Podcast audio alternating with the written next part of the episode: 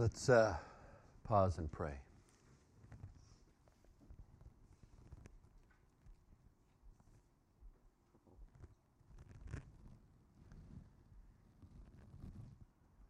Father, what is man? What are we that you would be mindful of us? And that's true. But it's also true that you are mindful of us, and your, your thoughts are countless toward us. And so, as you desire our good, I pray that you would give it to us in this hour through your word, that you would speak for our help, for our encouragement, for our correction, for our needs, for our joy. We thank you to be able to be together. Thank you that you have unified us under one name. Thank you that you have promised us and guaranteed us a hope that transcends our circumstances. We thank you for not only your desire to be near, Lord, we're in awe of how you made that possible. So, Lord, help us and be gracious to us now. In Jesus' name, amen. I admittedly am a millennial. I said it out loud. Um, that's my generation, 1980 through 2000, something like that. Um, and some of you are of other generations. And each generation is known for things and has come to be known for even some of their shortcomings. And maybe some of the positive things your generation is known for is also their shortcomings. For instance, millennials are somewhat known, if you want to generalize all people in that age bracket, uh, for questioning everything. And in our culture, you see how that's played out, right? Why do we have to have genders? Why do we have to have marriage between man and woman? Well, they create their own answers to escape their own guilt and so on and so forth. But sometimes the questioning that comes as a characteristic of that generation leads to positive things, leads to really getting to the genesis or the reason and reinvigorating life into why we do what we do or say what we say or go where we go, whatever the case may be. One of those things that I've questioned, especially as I've become a parent, is, is when my kids disobey somehow, which normally involves fighting each other or saying something to their mother that they shouldn't say. Um, sometimes you, maybe you grew up and were told, say you're sorry when you do something like that. Say you're sorry. And in my spirit, when I, when I go to parent them, or this started a long time ago, I just balk at that. Because it's one thing to apologize, right? And maybe that's, you know, polite to do. But I want them to actually be sorry, right? I want them to actually feel in their soul the weight and reality of their sin. Saying sorry when you're not is not going to solve it.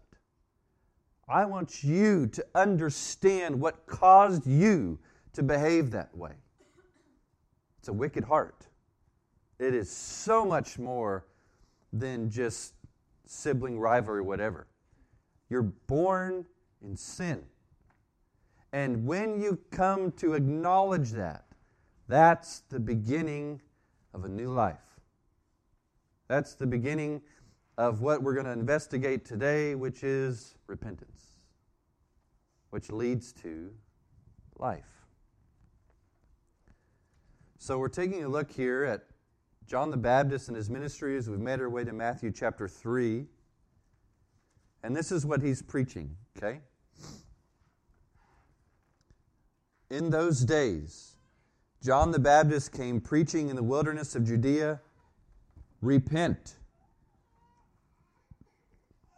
for the kingdom of heaven is at hand. So he's preaching. Preaching is heralding, it's proclaiming, it's not having a discussion. It is, it is telling out loud and maybe at a volume that is loud something that everyone needs to know. That's what he's doing in the wilderness. And what he's, what he's saying is repent, for the kingdom of heaven is at hand. Now, we're going to deal a lot with repentance today, but first I want to deal with the fact that this is when we see this term come into the Gospel of Matthew kingdom of heaven. In all the other writings, it'll come out as the kingdom of God or the kingdom of heaven. Okay? But in Matthew, it is kingdom of heaven.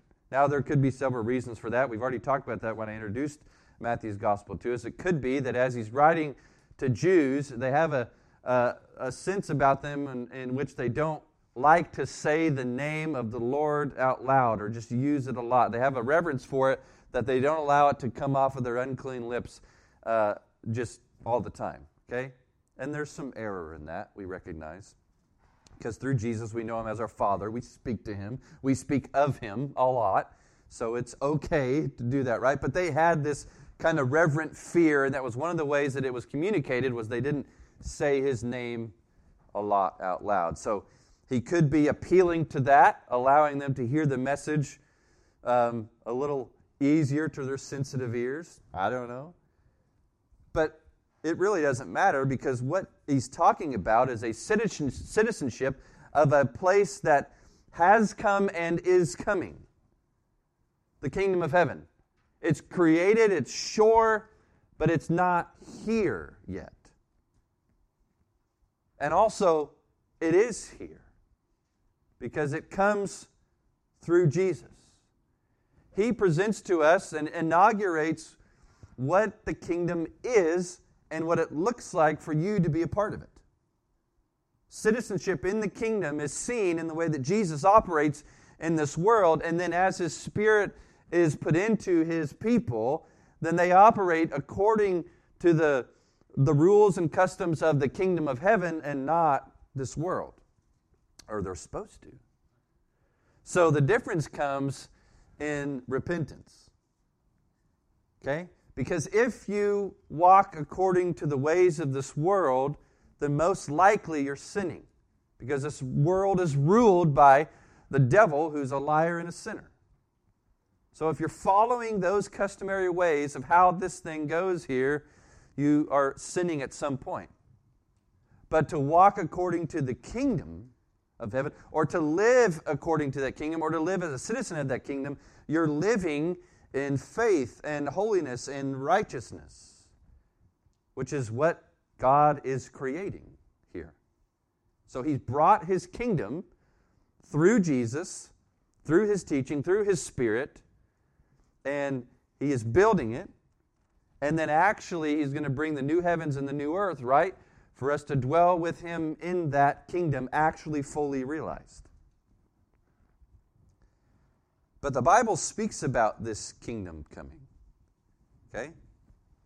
Daniel 2:44 and in those days in the days of those kings the God of heaven will set up a kingdom that shall never be destroyed. That's how we know that Daniel is prophesying about the kingdom of heaven. It's an eternal kingdom. Nor shall the kingdom be left to another people.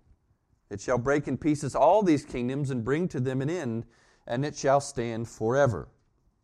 Okay? The eternality of the kingdom of heaven outlasts and destroys every other kingdom that exists. Kingdoms come and go, but the kingdom of the Lord, the kingdom of heaven, stands forever. and what he's communicating, John, is to the people is look, the realities of this kingdom are pressing in on this world, which presents you with quite a conundrum. because you're a citizen of earth that is passing away, and the kingdom of heaven, which is eternal and not passing away, is now here. And you're not naturally a citizen of that place but you can be. So, John, as the, old, the last Old Testament prophet, that's how you need to look at him, is, is actually proclaiming a message of hope. As we'll see in a little bit when he addresses the Pharisees and the Sadducees, he's telling people where to find salvation. He's preparing them for his cousin, right? Who is the Messiah, who is the Savior, who is the King of the kingdom. He's preparing them to be brought in, not only as his royal subjects, but his brothers and sisters in the faith, his uh, children under God. And Jesus sends his disciples out with this message. And he tells them in Matthew 10 7, and proclaim as you go, saying, The kingdom of heaven is at hand. The kingdom of heaven is at hand, or it's near, or here it is. Okay? And come listen to Jesus if you want to know what this kingdom is and how it's come, how it's got here. Let's talk about kingdom fulfillment then. One of the ways that people are supposed to understand that this kingdom from Daniel 2 has arrived is the fact that John is doing what he's doing. Okay? We read this quote in Matthew 3, verse 3 For this is he who was spoken of by the prophet Isaiah when he said, The voice of one crying in the wilderness, Prepare the way of the Lord, make his paths straight. And directly from Isaiah 40, it reads a little bit different. A voice cries, In the wilderness, prepare the way of the Lord, make straight in the desert a highway for our, our God. What, what is, what, why is this what he points to to talk about um, how John the Baptist is a fulfillment of the kingdom coming? Because there is going to be somebody who is proclaiming the great and awesome day of the Lord, that he's coming. And with him comes the kingdom. It's not separated from him, it's part of him. Okay? So, what must happen in order for that to take place? A preparation. What's the preparation? Make straight in the desert a highway for our God, or how he quotes it here, make his path straight. What is that? Well, as we're talking about, going back to verse 2, repentance, if that is the first part of the message, is that's what you need to do because the kingdom of heaven is here, then that means in order to make paths straight and prepare for that, you need to repent. Cry for mercy, or here's, here's the big one desire a Savior, because you recognize that as the kingdom comes, also comes with it the wrath of that king by which you will die. So, to make straight the paths or the reception of the king to come in in victory, his people repent of their sins and their heart is prepared for him to come in and replace it with a new heart full of his spirit and desire for good, life, remove the heart of stone, replace it with a heart of flesh, and build his kingdom with those people. So, John is calling for people to be ready for the Messiah. You don't get ready by dressing up your house or dressing up your body or doing things on the outside. The way that he's calling for people to get ready, all the way back to Isaiah 40, is to prepare your heart. If the first part of the gospel, but it's all entangled, uh, if you don't recognize your need for a Savior, then you're not going to look for one. You're not going to need one.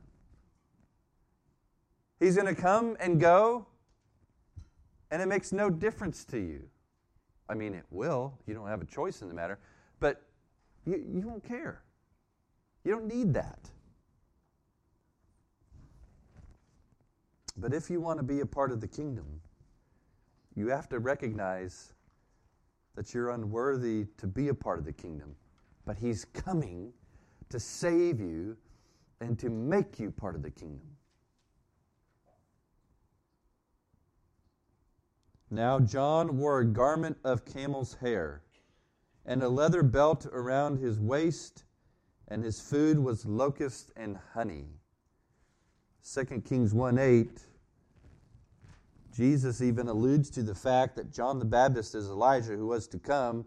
2 Kings 1 8 describes Elijah uh, when he's making getting re- when he's making prophecy at the beginning of 2 Kings. They answered him, they're describing Elijah. He wore a garment of hair with a belt of leather about his waist. And he said, It is Elijah the Tishbite. It's also described that Elijah ate what John ate. And that signifies that garment of camel's hair, the leather belt, the eating the locust and wild honey, which people still do in the Middle East. They eat these locusts, they're like grasshoppers.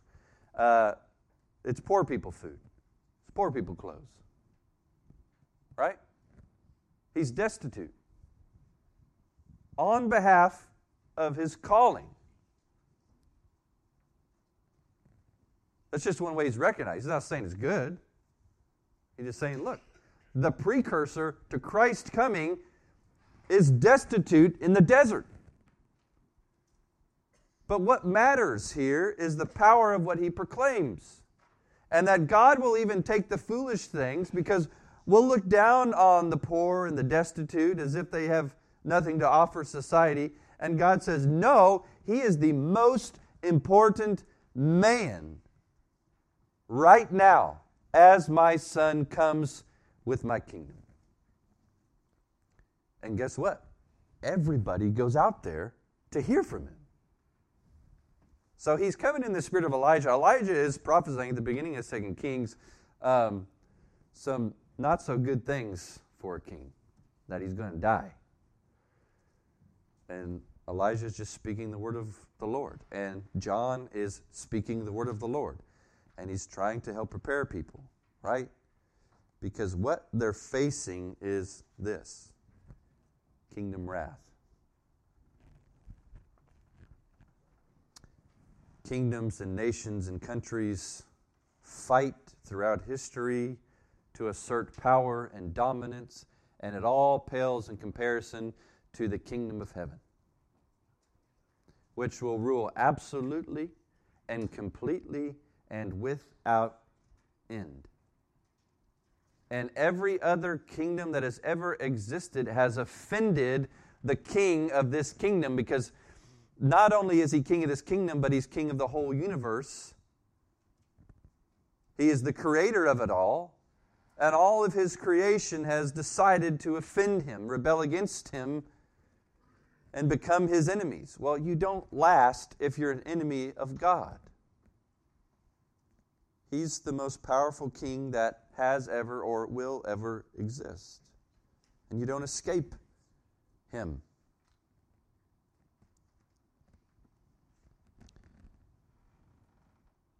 So, let's go back to Matthew 3 first here. So I already told you, verse 5 Jerusalem and all Judea and all the region about the Jordan were going out to him. By the way, if you look on a map, that whole region that's going out to this poor person in the desert that's just saying out loud a bunch of things that sound really intense and crazy, it would be like if, if this is where John was, it would be like taking a big circle past Smithville, all over the Northland, even probably a little bit south of the river, and back around past Cameron. All of that area is coming out to hear John. They're being drawn because of what he's proclaiming. He's proclaiming the word of God. And they were baptized by him in the river Jordan, confessing their sins. But when he saw many of the Pharisees and Sadducees coming to his baptism, he said to them, You brood of vipers, who warned you to flee from the wrath to come? Now, if we go back to what we talked about in preparing the way of the Lord, in that quote from Isaiah 40 in verse 3, one way that you prepare is by heeding warnings. When somebody tells you that a tornado is coming, you prepare for it by going into a basement or a shelter. So you're ready. So, what he's saying to these Pharisees and Sadducees is who has prepared you or warned you for what's to come. And what's coming? Kingdom wrath. Kingdom wrath. Romans 5 9. Since therefore we have now been justified by his blood, much more shall we be saved by him, that is Jesus, from what? The wrath of God. Ephesians 5 6. Let no one deceive you with empty words, for because of these things the wrath of God comes upon the sons of disobedience. Colossians 3 6. On account of these, the wrath of God is coming. 1 Thessalonians 1 10. Uh, and to wait for his Son from heaven, whom he raised from the dead, Jesus, who delivers us from the wrath to come. It's not fun to talk about the wrath of God, right? And we're a culture that likes fun things. I had a foolish pastor one time tell me, My people hear enough about hell and their sin, I'm just going to encourage them before they start their week. Fool! People are doomed under the wrath of God now. And they're dying and only to inherit the wrath of God while he's provided for you a way of escape. And that's what John is saying to the Pharisees. He knows they're wicked men. And he says, There is a way of escape. Who warned you about it? Why are you out here? The wrath of God, and I've said this before, is the most terrifying reality in all the universe. And we have to acknowledge it. We have to acknowledge that it exists because we have to develop a reverent fear for who God is. And what's He hate? He hates unholiness, He hates unrighteousness, He hates impurity. And those things used to, or still do, characterize us. Or those things tempt us. And we have to learn to hate them like God hates them. This isn't some holier than thou speech. This is the reality that presents itself in this world. That the reason we need a Savior, the reason there is a wrath of God, is because we have sinned. His wrath is coming. And He Himself offers a way of escape from His own wrath because He poured it out on His Son, or Jesus drank the whole cup of it. That's the most that that's the most intense thing about the cross. It's not necessarily the nails and and the flogging and all that. It's the wrath of God that Jesus is drinking on behalf of his people. Could you do that? You, you would crumble. I would crumble under the thought of having to drink the cup of his wrath for people that are in the process of killing me you and I would quickly point to the injustice of such a thing and try and worm our way out of it. Or we would simply pass out from all the pressure and terror. But Jesus drinks it. Jesus drinks it. And he delivers us from it. And so John says, notice what he calls them, all right? He calls them like a gaggle or like a group of vipers. In other words, they're supposed to be those who are feeding Israel, okay? Feeding God's people. Instead, he, he labels them with a moniker that, that delineates them as those who are poisoning Israel. Poisoning. You can go to Lamentations and you can read there what God thinks and what God will do with those who are supposed to be feeding his people and are yet poisoning them. He's stored up some special wrath for those. That's why he tells teachers of his people and shepherds, not many of you should become one because you'll incur a stricter judgment. And that verse called me to ministry. I don't know. I'm here. So, okay, kingdom wrath, right? Verse 8 bear fruit in keeping with repentance. So, what's kingdom fruit then? Let's say we repent. What's fruit? Now, here's something we need to know about repentance repentance is not a one time event. It, it's not a initial emotional response to your sin and his holiness. That's not what repentance is. It may begin that way, but repentance is an ongoing turning from sin. It's a lifelong process of killing the flesh and the deeds of the body and living to the Spirit. Okay?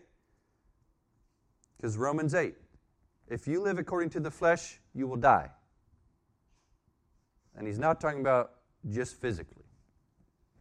If you live according to the deeds of the flesh, you will die. But if you are living in a manner that seeks to put those things away and to live this new life with this new heart and this new spirit you've been given, that's repentance. It's an, a, an abandoning of form, it's an abandoning and a hatred of former dispositions. Okay? There was a former life that I lived before I was brought into the kingdom. And I hate it. You know, one thing I've learned, I've learned, I've learned several things from a lot of you. Uh, just watching you or listening to you, simple things. But, but one thing uh, that I learned from my wife in particular was, you know, it's one thing to have an emotion of like, ah, I did that again. Why do I do that? I hate that. It's another thing to actually have a such an intense, uh, uh, intense emotion about things that are wrong that you want to kill it. It's what, it's what uh, Romans 8 and, and what the whole, this whole book that John Owen wrote in the 1600s called, um, um, uh, we did a podcast on it Mortification of Sin. It is killing those things. You hate it so much that you will do whatever it takes to kill it. Like Jesus said, you'll cut your hand off or you'll pluck your eye out.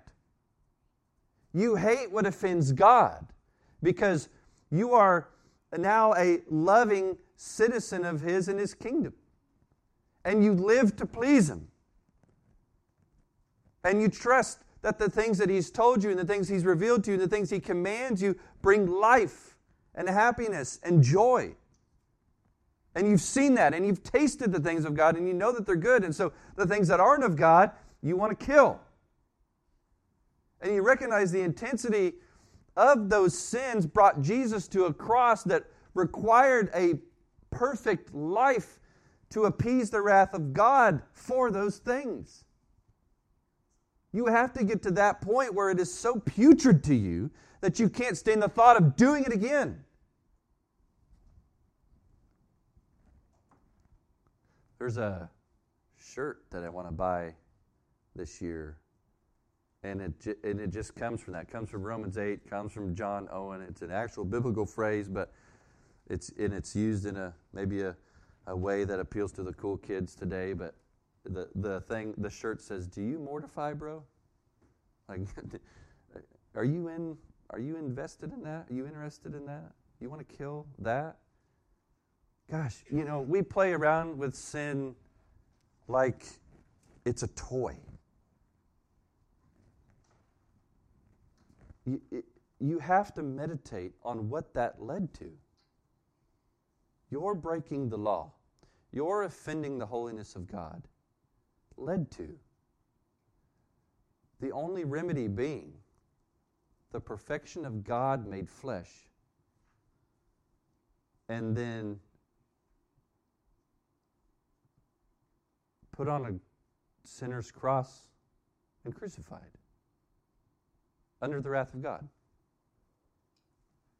That's what your sin leads to. That's, that's the big thing. The little things are the outcomes of your sin. Leads to brokenness of your home, it leads to problems in your finances, it leads to problems in your health. But we want to play.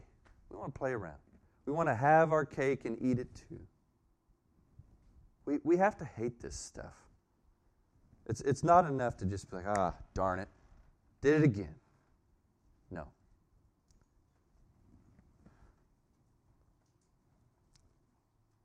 So, what's the fruit? John 15, 5. I am the vine, you are the branches. Whoever abides in me and I in him, he is it that bears much fruit. For apart from me, you can do nothing.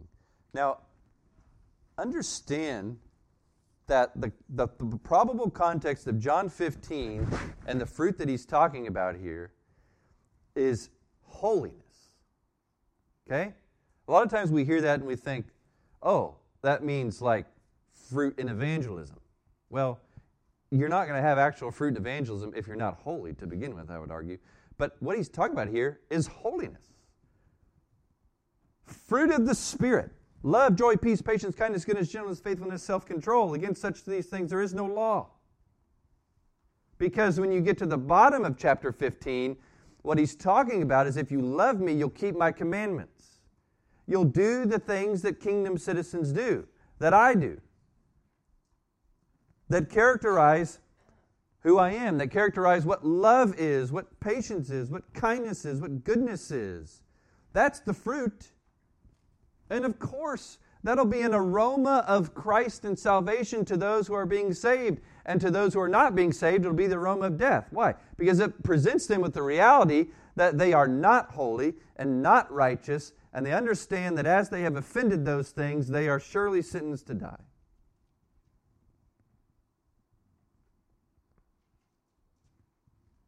But holiness is the fruit. Christian maturity is the fruit. And we get that through being with Him. And if you were here last week, we heard that wonderful sermon from Piper in which he uh, gave us a great explanation of what it means to abide in Christ, abide in His Word. Because man does not live by bread alone, but by what? Every word that comes from the mouth of God. We live, we eat, we feast there. We get our nutrition to be able to have life there. If we don't, we shrivel up and die. So, you're abiding in Him, you're tied to Jesus, then there is much fruit. And at the end here, I have a quote from Spurgeon that tells us what our relationship with Christ does to our sin.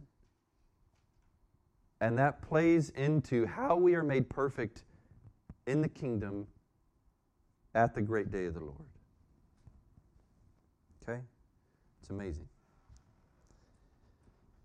Verse 9. Do not presume to say to yourselves, We have Abraham as our father. For I tell you, God is able from these stones to raise up children for Abraham. Even now, the axe is laid to the root of the trees. Every tree Therefore, that does not bear good fruit is cut down and thrown into the fire. I baptize you with water for repentance. But he who is coming after me is mightier than I, whose sandals I am not worthy to carry.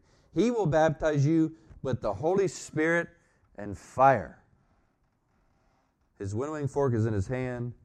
He will clear his threshing floor and gather his wheat into the barn but the chaff he will burn with unquenchable fire. So, John's baptizing for repentance, an appeal for cleansing with water, an acknowledgement, a confessing that they are guilty of things that are punishable by law. This is repentance is turning, right? A lot of people will tell you like, hey, it's a military thought of, you know, you're you're headed one way and you do an about face and you turn the other way. And that's fine. But look at how, it's, how it looks practically in real life. 1 Thessalonians 1 9. For they themselves report concerning us the kind of reception we had among you, and how you turned to God from idols to serve the living and true God. This is a, a point of contention that we had with missionaries in Africa one time, is when people from these tribes that were animistic and into some sort of Muslim idol worship when they were saved, uh, the missionaries didn't want us to discuss getting rid of their idols immediately. because they saw that as their protection, as their, you know, kind of hope, like evil's going to come in if they get rid of them, and that's all they'd ever known.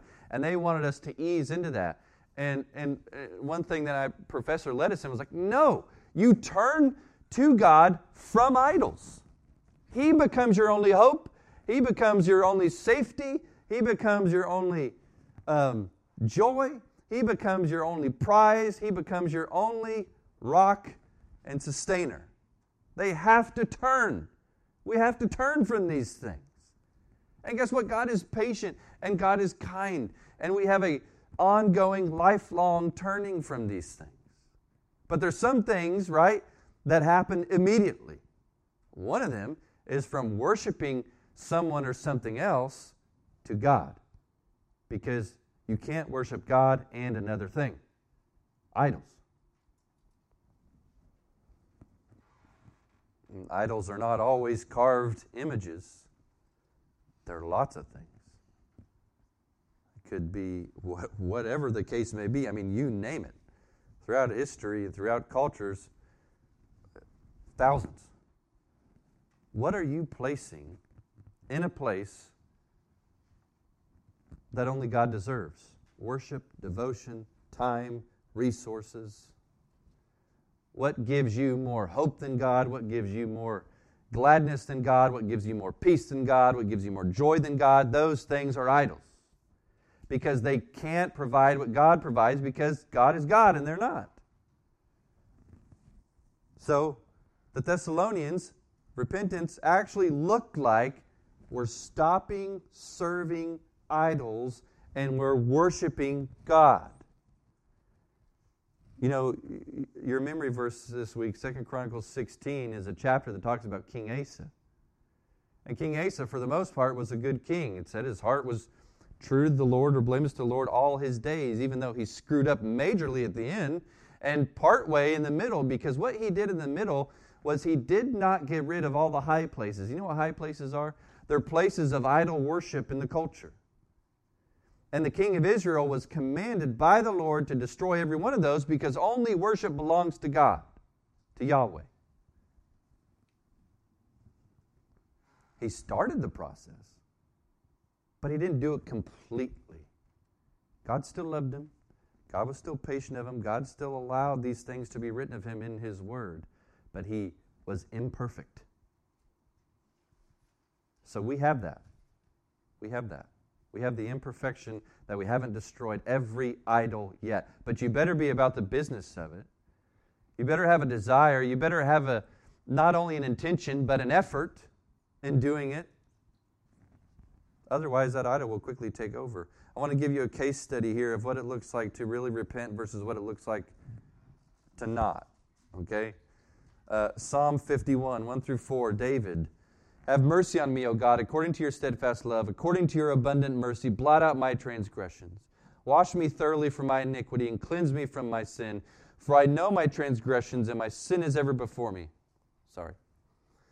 Against you, you only have I sinned and done what is evil in your sight, so that you may be justified in your words and blameless in your judgment. Technology.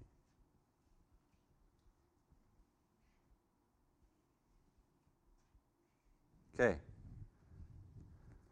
Notice what he says Against you, you only have I sinned. Repentance is God focused. It, it is a acknowledgement that you have offended him. Okay? Now, this is what repentance is not. Then, when Judas, his betrayer, Jesus' betrayer, saw that Jesus was condemned, he changed his mind and brought back the 30 pieces of silver to the chief priest and the elders, saying, I have sinned by betraying innocent blood. They said, What is that to us? See to it yourself.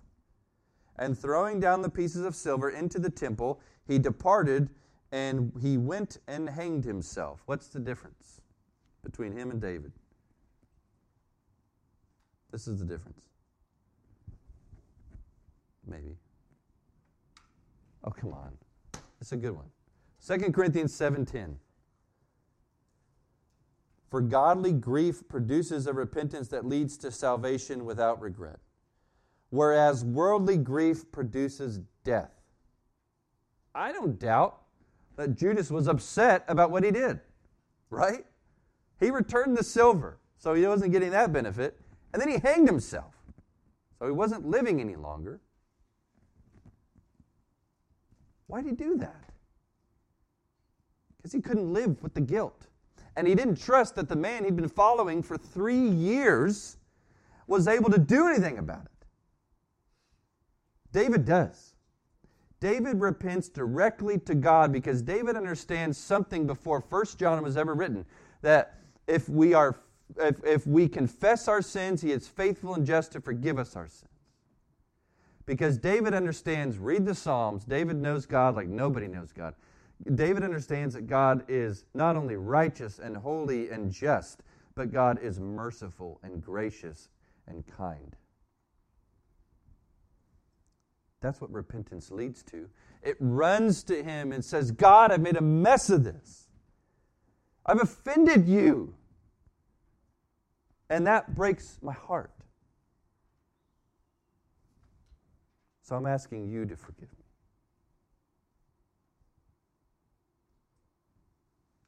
That's repentance. And it's ongoing. It's not just today, it's always. Sinclair Ferguson, in a wonderful book that I'll recommend to you at the end of this, it's called The Grace of Repentance. He wrote this Repentance is as necessary to salvation by faith as the ankle is to walking. The one does not act apart from the other. I cannot come to Christ in faith without turning from sin and repentance. And I would add to that, you can't live with Christ in faith without a constant repentance. You're battling the flesh. You're not in heaven. You're not perfect. You need this. That's why it's important to know that He is faithful and just to forgive you of your sins. It's a lifelong, what he also says in the book, it's a lifelong restoration of godliness. It's returning us to our condition that we would have had before the Garden of Eden. He is conforming us into the image of His Son. And that is all worked out through a, through a daily repentance of the things that are ungodly.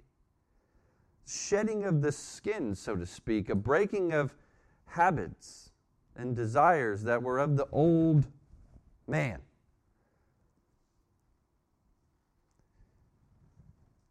You understand that from all of Scripture, this has been God's call to his people. Jeremiah 4 4 Circumcise yourself to the Lord, remove the foreskin of your hearts, O men of Judah and inhabitants of Jerusalem, lest my wrath go forth like fire and burn with none to quench it, because of the evil of your deeds. So, circumcision, the sign of the covenant with Abraham, all right, was more than just a physical act. It was a foreshadowing and a precursor and a communication of what needs to happen in order to be in this covenant with God. We have to cut off the flesh, cut off its lifeline. What's that look like in your life? How you doing that? You got safeguards on your computer? You hanging out with people who are drinking when you had a problem with it? You, you, you hanging out with people who like to gossip and murmur? How are you killing it?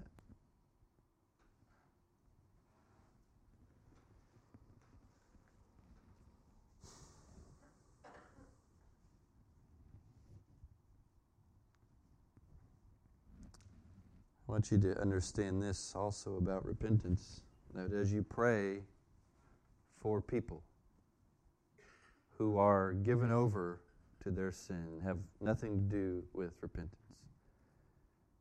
understand what's spoken of in Acts and in 2 Timothy 2 Timothy 2 24 through 26. The Lord's servant must not be quarrelsome, but kind to everyone, able to teach, patiently enduring evil, correcting his opponents with gentleness. God may perhaps grant them repentance, leading to a knowledge of the truth, and they may come to their senses and escape from the snare of the devil after being captured by him to do his will. In other words, it's grace that we're able to see our sin. Paul, Acts 9, encounters the glory of Christ on the road to Damascus, not acknowledging his sin. The glory of Jesus confronts him. Paul knows he's a sinner. Isaiah 6, Isaiah sees this great, awesome vision of the Lord in his holy, on his holy throne, right? And what's Isaiah's first response? Woe is me. I am undone. And then God cleanses him. Peter, seeing the amazing glory of Jesus, recognizes that he's unworthy.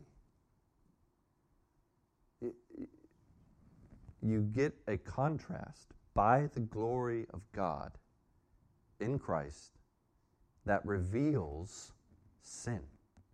So if he brings you to the place where he allows you to see his glory, he is also allowing you to see your sin. And there, at that moment, repentance begins. Charles Spurgeon says this Repentance will not make you see Christ, but to see Christ will give you repentance. Right? When you know Jesus, you are aware that you are not like him. And only he's pleasing to the Father. Therefore, you are, at that moment, utterly undone. So, what's the remedy for you, brothers and sisters, who are trying to live in repentance? See Jesus. You see more of his glory, you see more of his ways, you see more of his goodness. You will hate your sin. That's the only remedy. You'll not follow the schemes of the devil. You'll not give in to the desires of your flesh because he is more valuable, more beautiful, and more precious than your sin. So you must see Christ. And that will lead to repentance. And I pray for some of you that God will grant you that, that you'll receive that from Him today. So take these few moments to respond to Him, and then we'll stand and sing.